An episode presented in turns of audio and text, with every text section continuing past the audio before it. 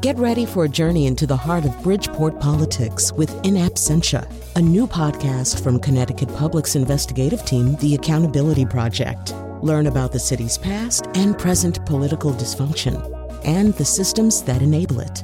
Tune in wherever you get your podcasts. Funding provided by Francisco L. Borges and the Melville Charitable Trust. Faith here with your welcome toast. It was Oscar Wilde who said, After a good dinner, one can forgive anybody, even one's own relatives.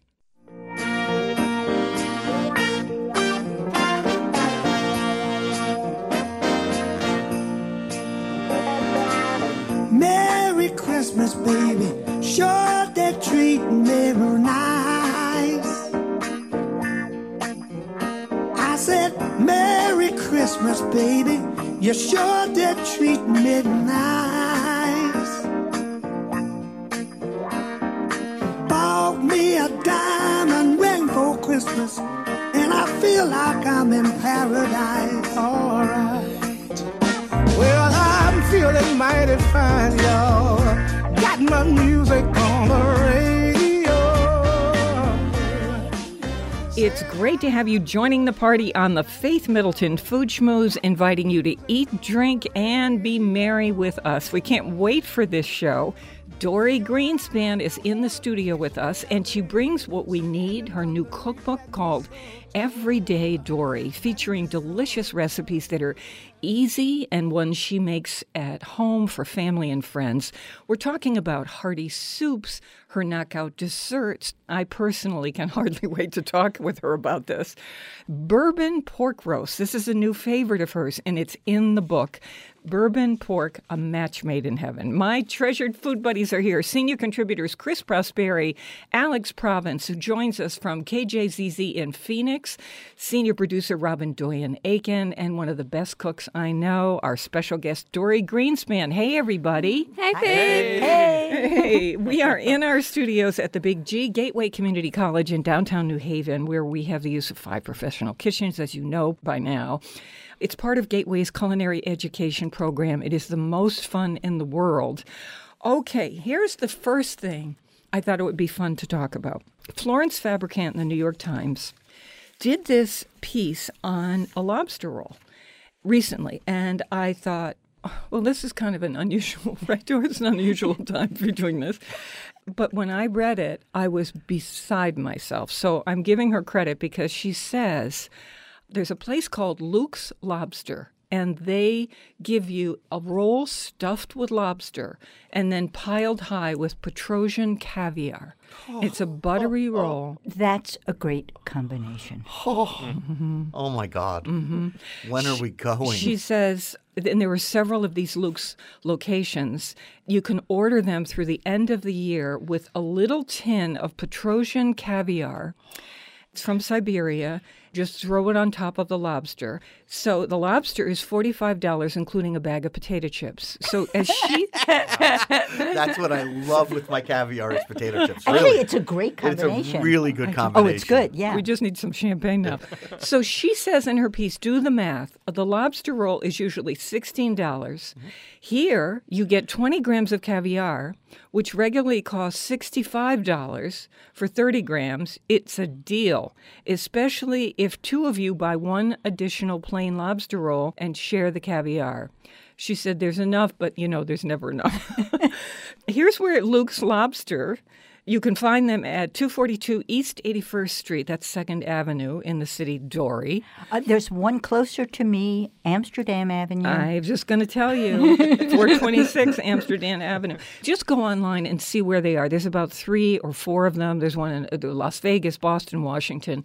But what a deal. And I know a lot of people will go in for the holidays into the city if you're not listening from the city itself. And if you are, I'd make a beeline over there. May I just pipe up with a little lobster roll something? So I just got back from Paris yesterday.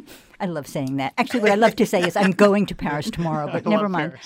There's a lobster roll place on Avenue Bretagne in Paris, and they serve two kinds of lobster rolls.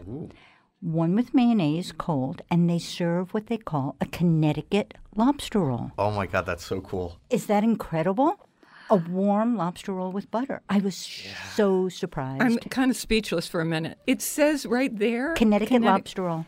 Wow. Did you Isn't feel that proud? great? You felt proud. Oh, I was so happy. Of course, I uh, stopped and talked to them. I'm from Connecticut. Yeah. and they serve it on brioche. of oh, course they even do. Of course they do. Of course they do. Oh my God, that's fantastic. No caviar. Oh, Yet. Yet. Until you go back and tell them. That's All what right. we're doing in Connecticut. And now that Dorie's here on the whole show, everybody, which we're thrilled about, this is the thing. We got an email from somebody.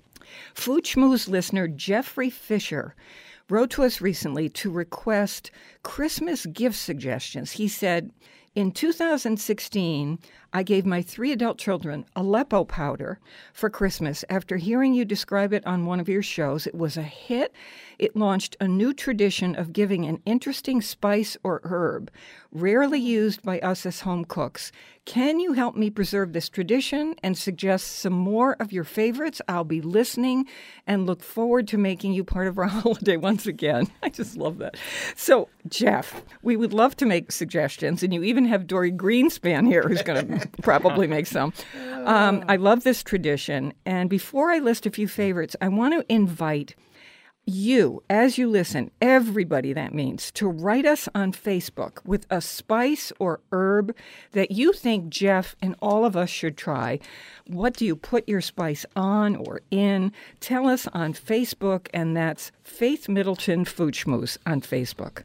When I get spices to give as gifts for people or for myself, mm-hmm. I go to a health food market where there's a lot of turnover and they're fresh. It's so mm-hmm. much better. I mean, I love supermarkets for what they give us. However, those little tiny jars that have been sitting around for a long mm-hmm. time are so expensive that it can cost $50 before you've done anything. Yeah, I go to Middle Eastern markets. Those are great prices and fresh, fresh herbs. And there's a place in New York that Dorie knows. Oh, yeah. And that th- those of us who Avenue. love international food. Oh, you're saying Second Avenue? that- No, no, I'm Oh, saying Calu- are we thinking Yeah, Kalustyan's? yeah, Yeah, yeah, it's a great place to go. Lex- Kalustyan's is its name. Okay. And you can also buy online from Kalustyan's. Okay, here we go. So, Jeff, I love za'atar. Now, this is a Middle Eastern spice mixture, and you know, sometimes it varies from country to country. It's thyme, oregano, toasted sesame seeds, and sumac, which makes it have this sort of tangy. I put it on everything. I put it on eggs and chicken and mashed potatoes, you know, you name it, and I'm sprinkling za'atar on things and meats. Well, I, Do you like it? Yeah, well, it's in uh, something you it's just in, yeah, it, it's in a couple of my recipes. Do you know it's not a spice? It's not dry, but I love preserved lemons. Oh, yeah. You're only supposed to use the rind, but I Uh-huh. end up using the whole lemon. I toss it into salads, into pastas. I use the Mm-hmm. liquid, you know, the salty liquid from the lemons in a vinaigrette or a marinade. When bluefish time rolls around, it's great to put a little bit of that in Never there. Never thought of that. And you can make your own. They're not that difficult. Oh, They're I think not they are. hard. Well, they're not hard, but you need to be more patient than Yeah, I am. It takes a while. In in my book, I did a recipe for something I called lemon goop. And it has the flavor of preserved lemon, but you just make it quickly. You have to wait for those lemons. Yeah, weeks, weeks, weeks. Right? they're Yeah. worth it when, When they're I done. want it, I And want you it now. So you can buy them. There is a quick way to make preserved lemons. Ooh, Someone on the that. show once told us about this, and then we'll post it so Oh, that, so that you can see it. But I think preserved lemons goop. make a great Yeah. gift. That Goop is a wonderful Goop idea. Yeah. Okay, and goop, yes. Now, Chris, you oh, have I, I only have one. and it's my favorite. It's called Tajín. It's spelled T A J I N. And it's a Mexican spice blend or mix. And all it is is sea salt, chili pepper, and dried lime zest. And I'm telling you, this stuff is amazing on anything. You put it on mm. like, yeah, we toss like French fries in it. It's really good. Oh. If you have kids playing soccer in the backyard, just take orange wedges and dip it in there and give them to them. And it's Baked so. potato. Oh yeah, oh, baked Oh, I was just gonna say potatoes. Yeah, popcorn. popcorn, anything. And oh. I have a list of people I give it to every year. Chris, I'm on that list, and so May I be on Yes, the you're going to be on that you. list now, Dorie. But it's really good. And it's cheap. You buy it by It's- the crate. Oh, it's it's really so cheap. cheap, and it is so delicious, and there there no no weird chemicals No, in it. No, it's just those three things. It's just those three things, and I was like a maniac. I sprinkled it on every everything I could find, Oh, and it's just really so delicious. My- Put it on fish with a little pat of butter. Yeah, and, oh, yeah. oh my God. Am I the only one who sprinkles it on your palm and you lick it? Oh, Yeah. Yeah, so. so. you can find it online and you can find it in like Spanish markets We'll or call it Mexican markets. tagine, even though you really say Yeah, tahine. yeah. Okay. How about a margarita? Tahini. Rim a glass with Ooh, rim of lime and then glass. Yeah. Oh, There you oh, go. oh. I just got something as a present that I haven't had time to open yet, but it's date syrup. Ooh. Yeah. I'd like to try that. a liquid, like a syrupy liquid. It's in a syrup. Yeah, it's kind of in the kind of squeeze thing that a honey bear um, Ooh, is. so you can drizzle it. and it. yeah, by the same people who Soom S O O M who make fabulous tahini, and so I'm thinking it could be good on. Mm, What about hot tea, like jasmine tea or something? yeah, Right? Vanilla For a ice throat. cream, right. Maybe over brownies. Maybe In, brownie Sunday in risotto with something salty like a little pork. salty or spicy, Bacon. maybe. I mean, it oh. might or over a cheese. You said risotto. I mm. thought you know cheese. I think it's I- yeah, I think it could be really interesting. I'm looking forward to a playing lot of with Faith, it. you're- yeah. Yeah. Faith, you're thinking like a tagine, right? How you, you add some sweetness to the rice, like in mm. northern Africa. I, mean, I almost never add sweetness to things unless I've got a, a countering thing, you know, like acid is in there somehow so that it has this balance. And so it would be really fun to me. I was thinking, oh, I could put it on this and then I could put a squeeze of lime or lemon. Hmm. Just really interesting. Okay. Cocktails or sangria. Yum. Oh, it's Right? back to cocktails. Okay, we can all play Sorry. with it. so Jeff, I love something called za'atar, and it's spelled Z A A T A R. It's Middle Eastern. It's a spice mixture. I sprinkle it on absolutely everything I can find. I'm just crazy about it. It has a kind of tangy quality to it, and when you hear what's in it, you think that doesn't sound tangy, but you'll see in a minute. It varies slightly from region to region in the Middle East, and you get it here. It's a mixture of thyme, oregano, toasted sesame seeds, and here's the tang part sumac. Mm. I put it yogurt, vegetables, chicken, fish, tortilla chips, soup. There you go. Alex, what do you want to do? How about saffron? It's hmm. expensive, but you do a little paella pan for someone. You give them a paella recipe, and then you get them the Spanish rice, and you give them a little vial of saffron. You have an instant paella kit. Nice. For saffron, you know what a good way too is if you go on like Amazon, you can get the whole ounce, which is more saffron than you could ever use in a lifetime.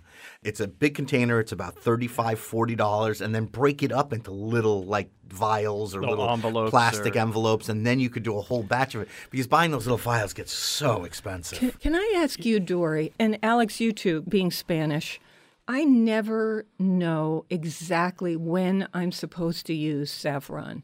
I can't even tell you what it tastes like. I know I love it when it's in something, but can anybody here tell me what it does, how I should use it in terms of thinking? Steep it like a tea. So it's really delicate. They say there's like 150 compounds, which is why you can't detect exactly what it is, but you know it gives it that beautiful saffron yellow gold color.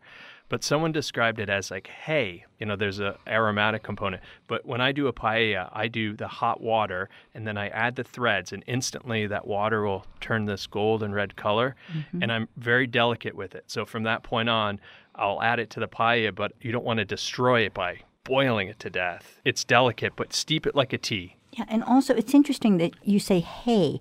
It's the kind of thing that, if asked to describe it, I couldn't come up with a word that would. tell. and yet, when you taste it, you know exactly that. Ah, that's saffron. Yeah, because it's very unique.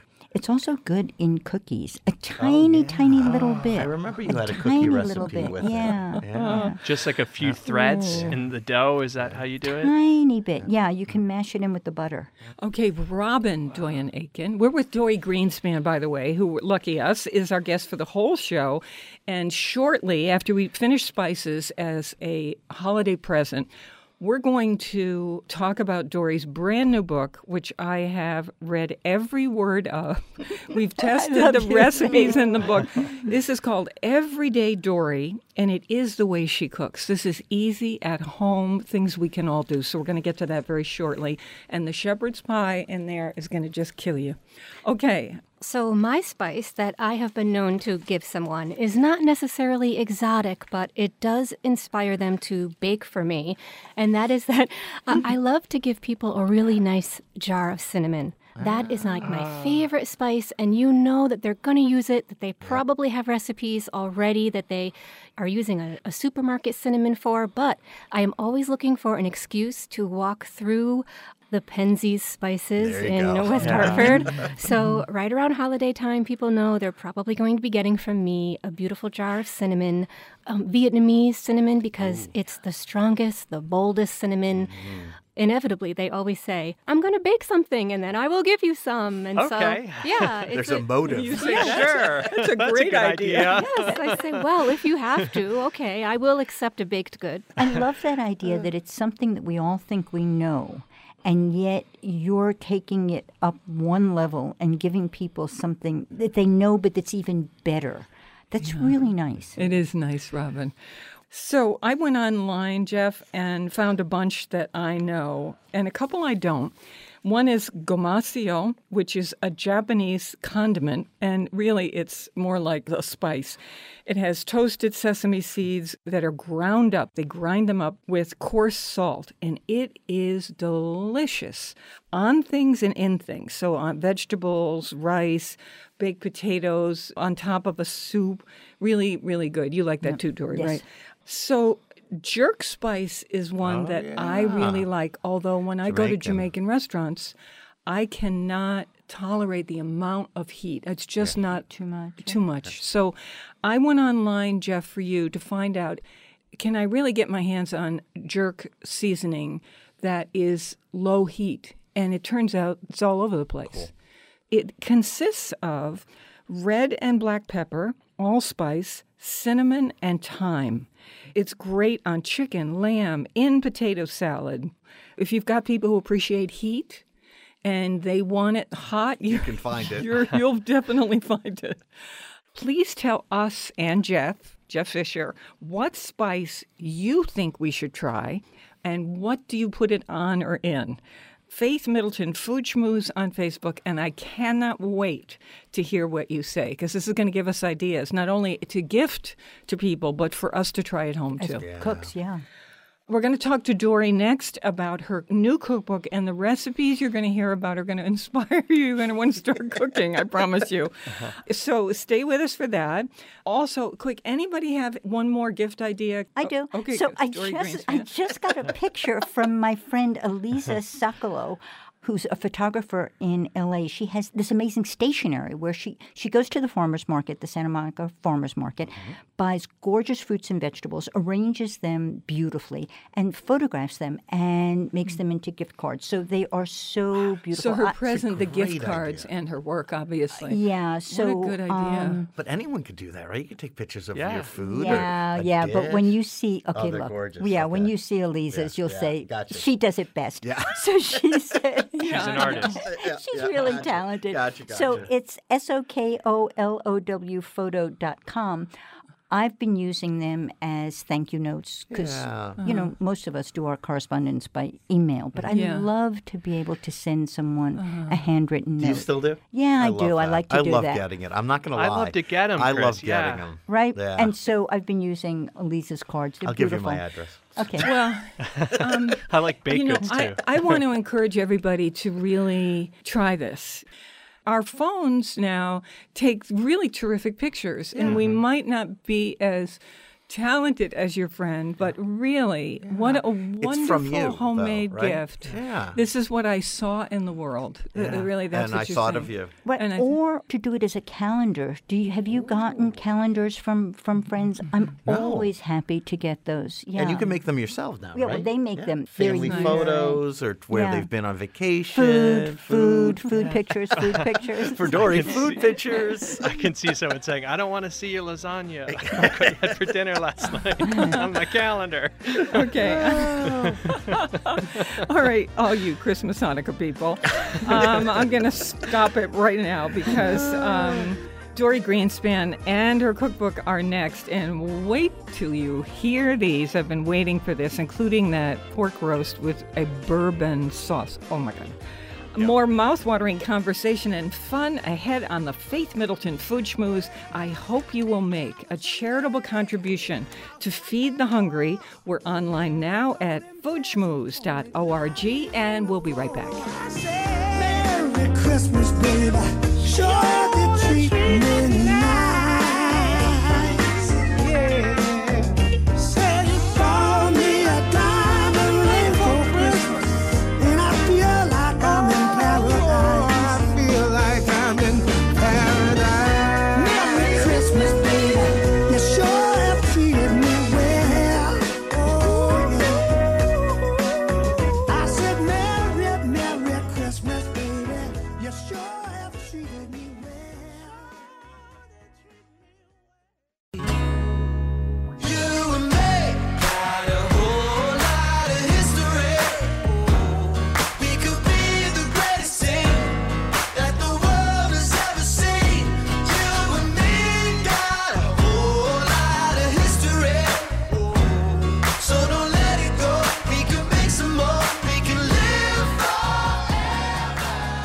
Faith Middleton. You can sign up for our free podcast, a copy of the show that arrives in your inbox every single week. You can listen on your schedule.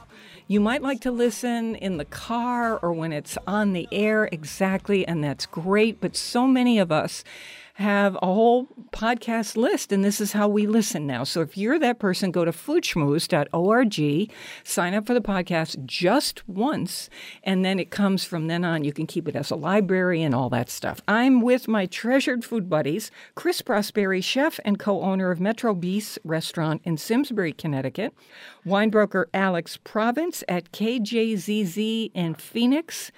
Robin Doyen Aiken, our senior producer, plus our special guest, Dorie Greenspan, is back with us. and she has, she brings her new cookbook called Everyday Dorie The Way I Cook. Okay, some things I know about our guest, Dorie Greenspan, who's also New York Times Magazine food columnist.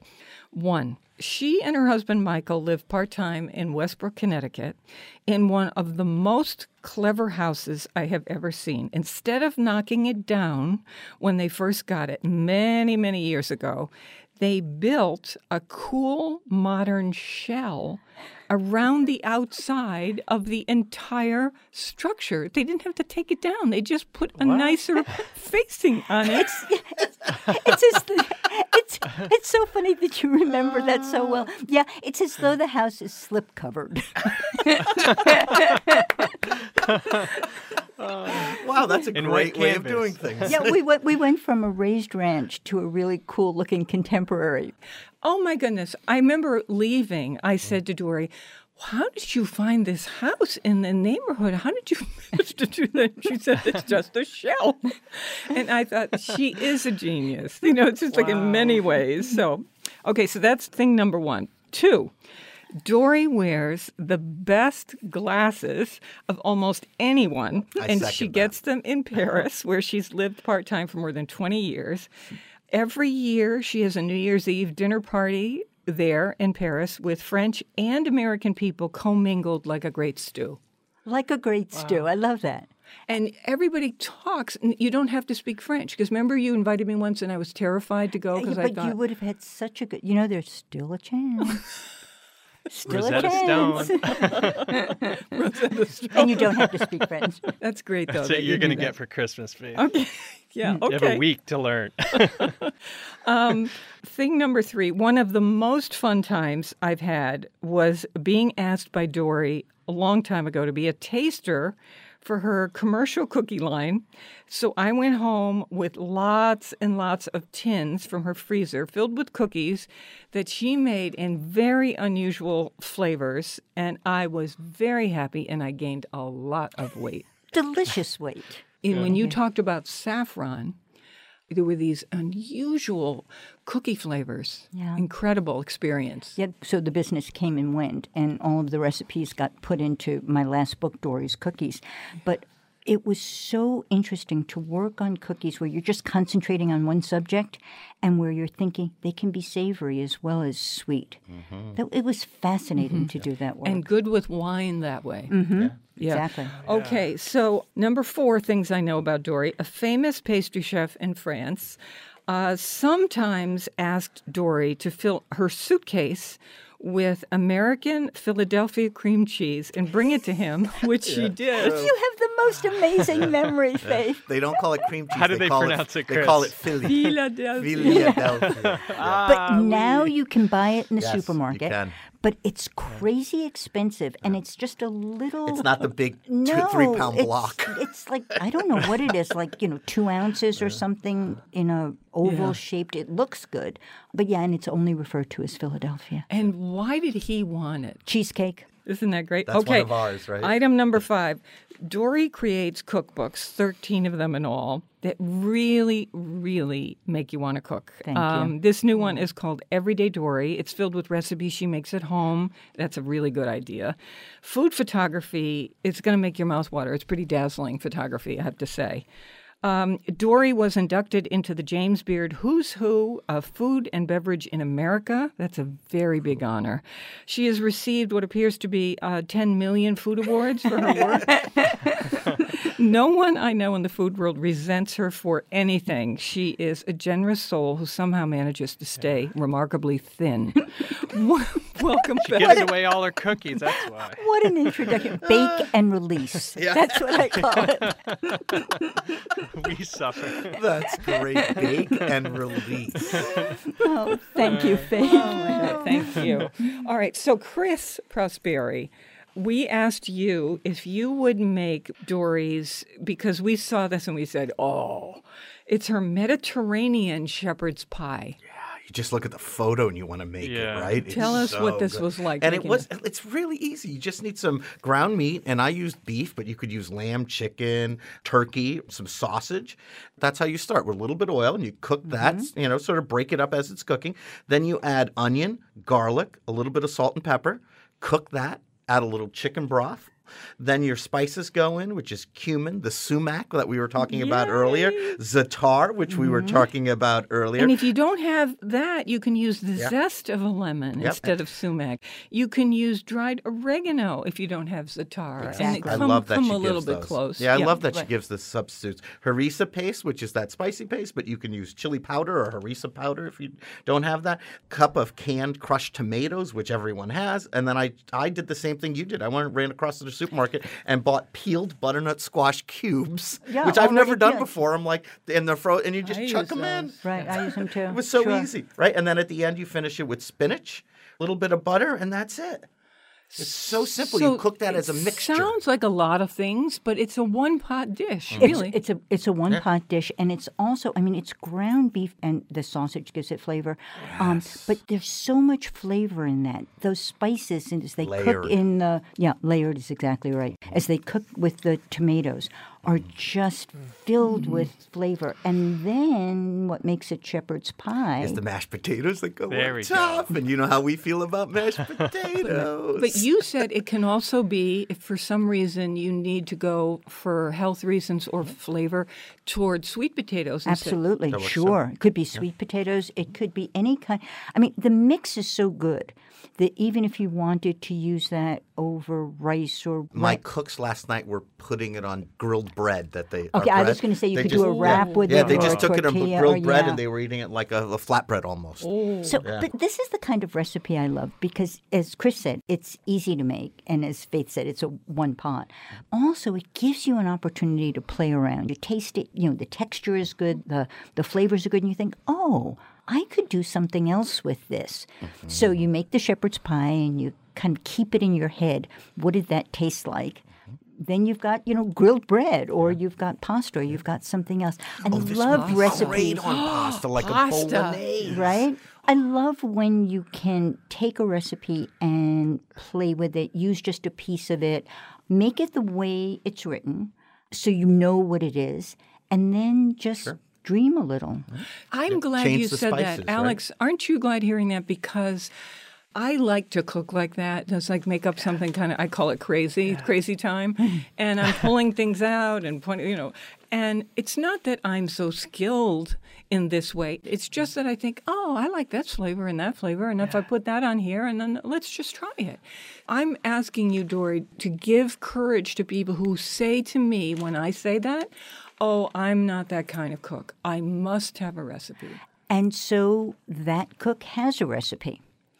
You follow the recipe, but just tuck away in your head that memory of what it was like.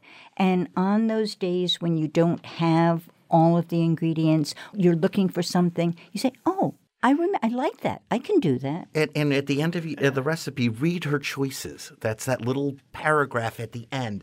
You can use turnips or green peas instead of the squash. Skip the extra vegetable. You can also forego the potatoes. At the end of each recipe, you give us that little thing to tuck away in your head for next time. You're not like, boxed in, Yeah, yeah. yeah, you're not boxed in. And you give us the permission. That's why I always love your recipes. And you give us the courage and the permission to take this recipe and make it our own. And not every cookbook does that.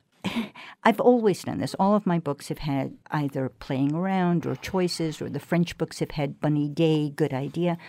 And part of it is because I can never let a recipe go.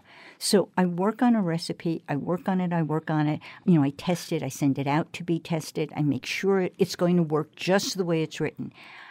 And then I keep thinking, what if? What if I added this? Or what if I added that? And you know, the thing about a book is eventually you have to turn it in. And so, And then it, the recipe's done. and so the playing around and the choices are all those things that I've done, but I can't make the book three times the size. Oh. So I leave it to you to do it. The thing about Dorie is that she makes things and takes you by the hand, and you too can do them. But what you've just described is a real artist at work. The, what it the sounds like. in the end, knowing when to stop or going too far on purpose and then saying, okay, next time I'm going to stop here. You could have been a painter just now. I've never thought of myself that way. I actually think of myself as a very practical cook. Yeah, what I work on. That's right. I think. Yeah, what I work on when I'm working on a recipe for a book is a recipe that I know will work, that I know that people will be able to make and enjoy. The only thing I ever want in a recipe is, well, two things. I want people to want to make it, and then I want them to be successful. I want them to be happy to serve it. and eat it. yeah, pleasure. Yeah. So the recipes are practical, but there's that what if, Oh, I know. and that's the extra. Creating. That's the extra. So here we go, people. I mean, if I could have an applause to machine right now, I've This been is the one. waiting for this. Let me just say. I should have made this one. This, oh no, I am so glad yeah, are you that gonna make you this one? made. Are you joking? This is Dorie's bourbon roasted pork loin. Now, I'm a bourbon drinker and I love a well made Manhattan, and that's all fine. But in regions, things go together. Liquid things mm-hmm. often go together with, you know, solid things. So you see the wines going with the food very naturally. This is a match made in heaven bourbon and pork. Tell me about this. So I am not a bourbon drinker. I am convinced that I will drink cocktails for breakfast in my next life, but I don't. in this life, I'm only a wine drinker. But I was in, and now, how do you pronounce it? Was I in Louisville? Was I in Louisville? Was I in Louisville. Louisville. That's where I was. Thank you. Now I don't have to say it again. Louisville. Louisville. And um, You had some bourbon. And there's like bourbon is you know it just about The comes out of the tap. Yeah exactly.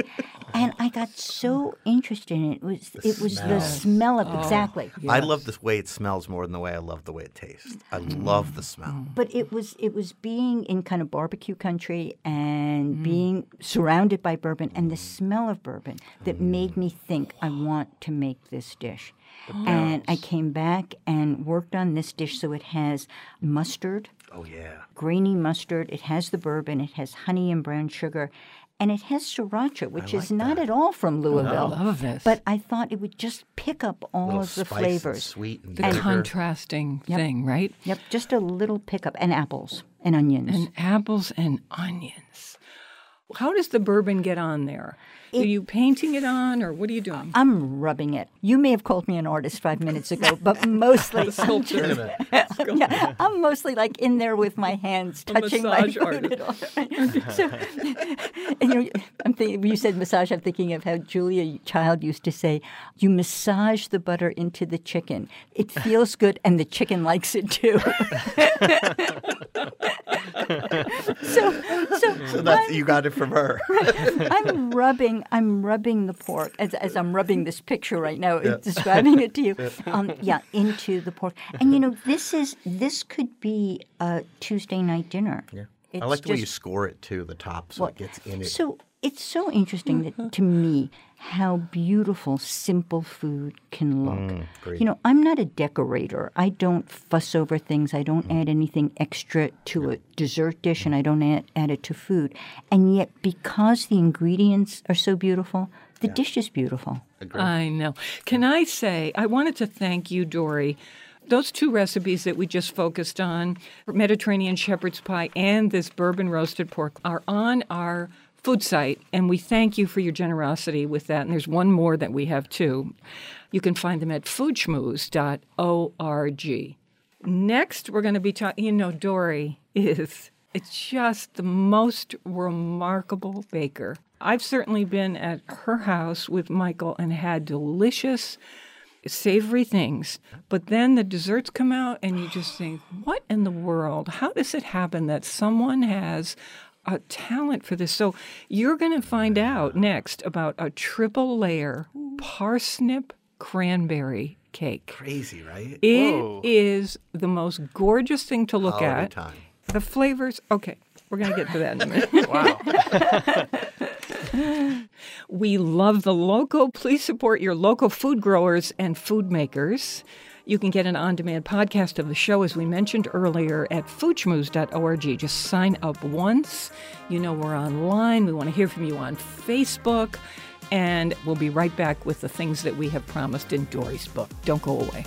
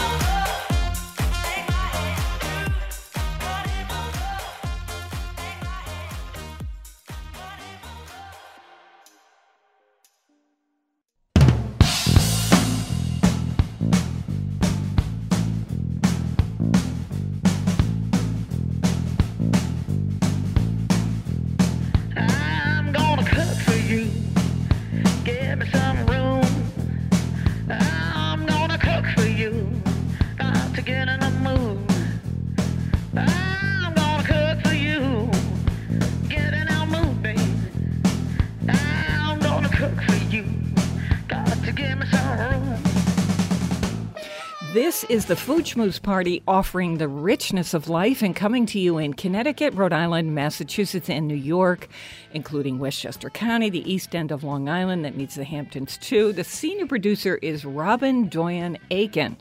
And to hear this show on Connecticut Public Radio, it airs Thursdays at 3 and 9 p.m. and Saturdays at noon. Podcasts and our curated recommendations are always online waiting to make you happy at foodschmooze.org. We are with Dorie Greenspan, our special guest, and her new cookbook just out is Everyday Dorie. It is the way she cooks. These are recipes for home cooks.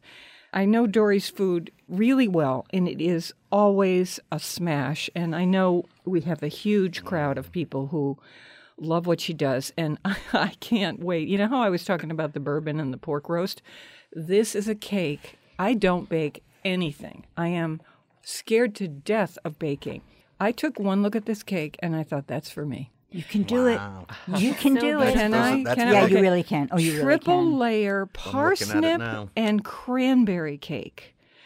And you say that cakes blare the word celebration. And this is the most unusual combination. It looks I so know. incredible. And it is so incredible. I made this for Thanksgiving dinner. So I was thinking about carrot cake.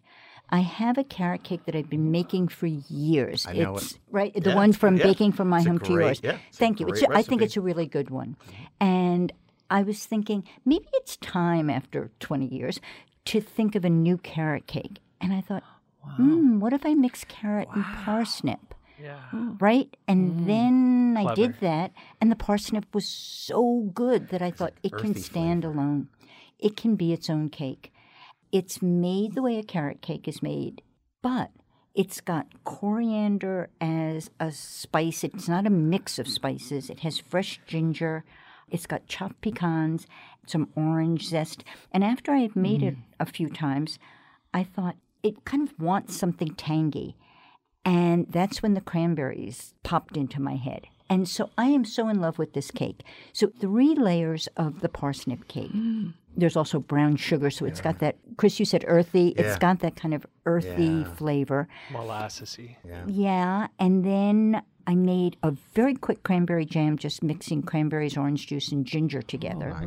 And I used the traditional carrot cake frosting, Yeah, I was going to say. cream cheese. Yeah, You did the cream cheese yeah. frosting here. Yeah. So it's cake, a layer of cream cheese frosting, some of that cranberry jam, cake, cream cheese, cranberry, and then you can decide what you want to do to finish it. You can make one of those bare cakes where you just, you know, a skim layer of frosting around it.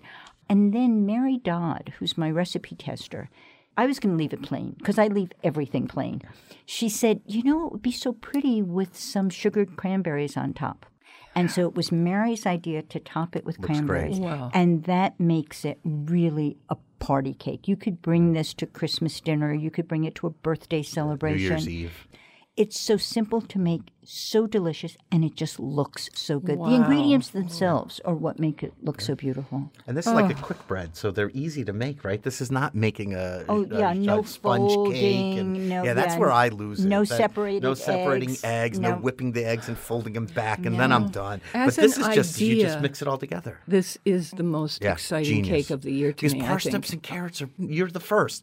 You know, I of was- course, have a sweetness to them. Exactly, as But the- carrots do. yes, as you do know. I mean, So they're would- always together. They're right next to each other in the supermarket a lot of times. So I'm so glad that you chose this cake because I'm really excited about it, and I've been making it over and over.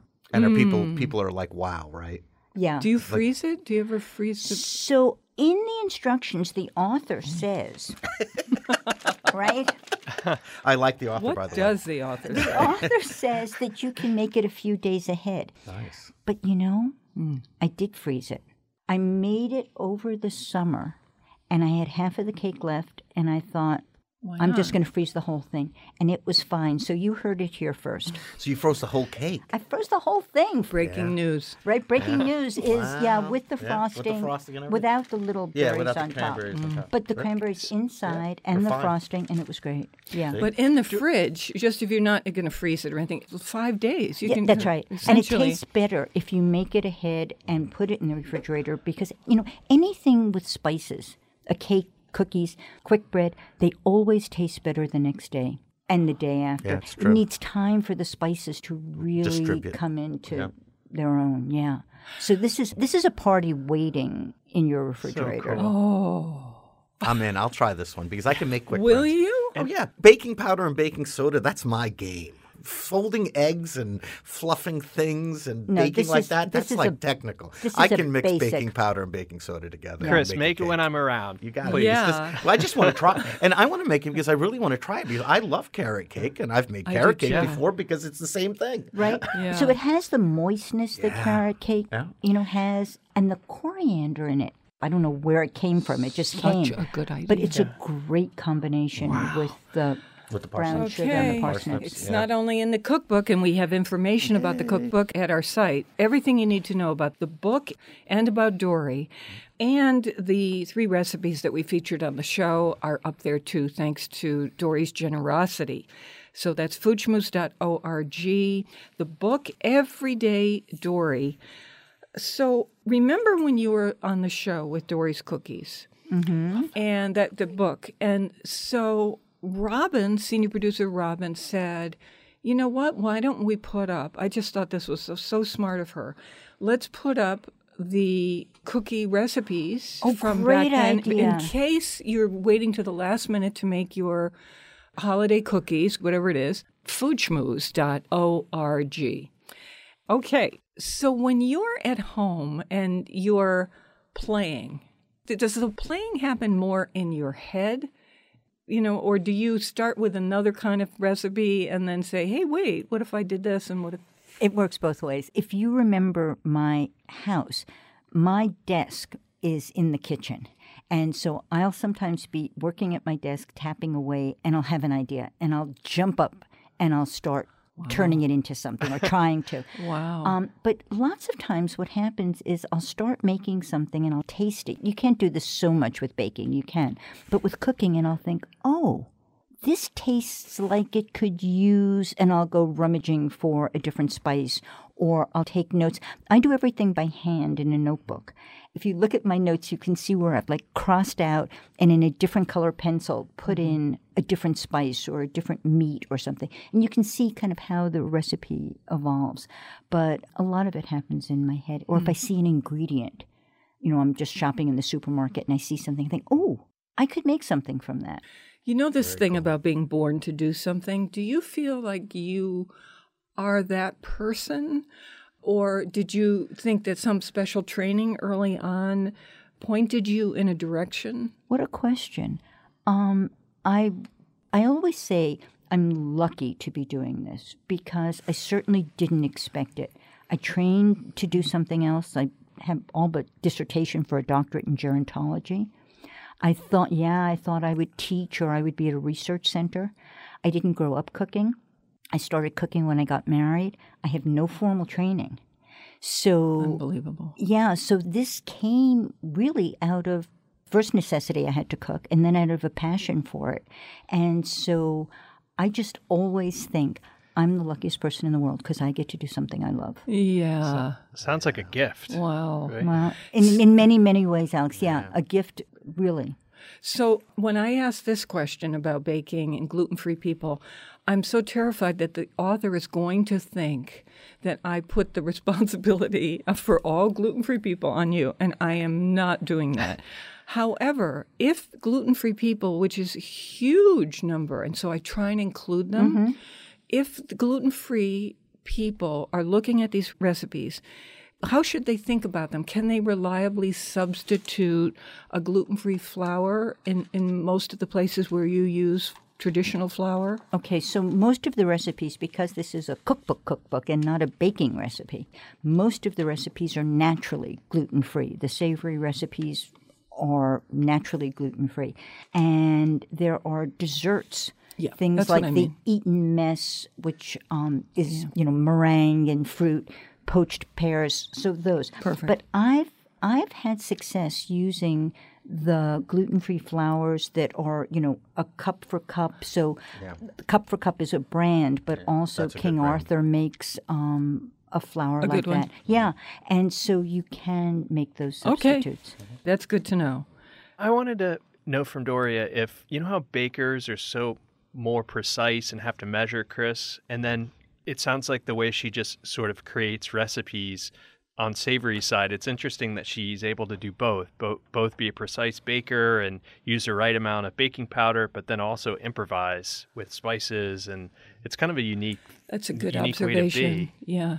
You know, it's funny. People always say baking is so precise, and a lot of people will say to me, "I don't bake because it's too difficult." And this doesn't speak exactly to what you said, but I always think that if if you're just starting out, baking is actually easier than cooking, because if you have a good recipe, you just follow it. Right? So if the recipe works, you just follow it step by step, success. With cooking, there's always this judgment call season to taste. You know, cook the steak until it feels like the, the fleshy part of your thumb, right? Baking, Variables. right? Mm-hmm. Baking is you follow the recipe. Now, for me, I feel like I play until until I commit the recipe to to paper and and and say, okay, tested, done. I feel like I can play with both. Um, so yeah, I, I do. I do feel lucky. Very cool. Yeah. Wow, this is fantastic. I always feel this way when you come on the show. I'm just it's just amazing to have you here. I love being ex- here. Thank you. Thank you too. Uh, Everyday Dorie is the name of the book. The author is Dorie Greenspan, who lives in New York, Westbrook, Connecticut, and Paris. All three dividing time. It's she is a lucky, lucky person, and we're lucky to have her. We're on Connecticut Public Radio Thursdays at three and nine, and Saturdays at noon. Weekdays, listen for my sixty-second Food Schmoozes and never eat more than you can lift except when Dorie's cooking. in, in New Haven, I'm Faith Middleton.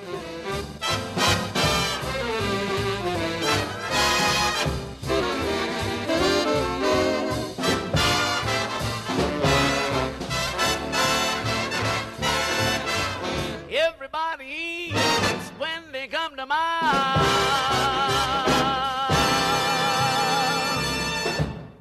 Hey, don't want the party to end? Well, neither do we. Talk with us anytime online at foodschmooze.org.